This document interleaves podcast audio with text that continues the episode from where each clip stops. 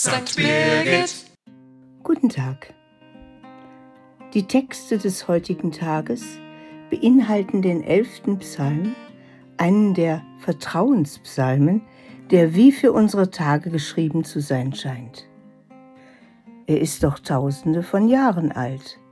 Jesus konnte ihn wohl auswendig beten, und ich mag mir derlei immer wieder vor Augen halten, denn die Angst der Menschen ist so alt wie ihre Gattung selbst. So ist mir das Folgende ein Trost. Menschen waren immer schon einmal bedrängt, aber es gibt sie trotzdem noch. Frevler bedrängen den Beter. Hinter der Bezeichnung Frevler verbergen sich Mörder, Gottlose, Verbrecher, Menschen, die im Banne des Bösen stehen. Aber Rettung ist in Aussicht. Der Herr schaut herab und begutachtet die Menschen. Im Regen von Feuer und Schwefel trennt er die Spreu von Weizen.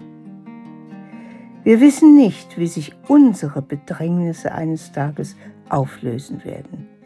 Im Gebet dürfen wir hoffen, dass uns ein Weg gewiesen wird.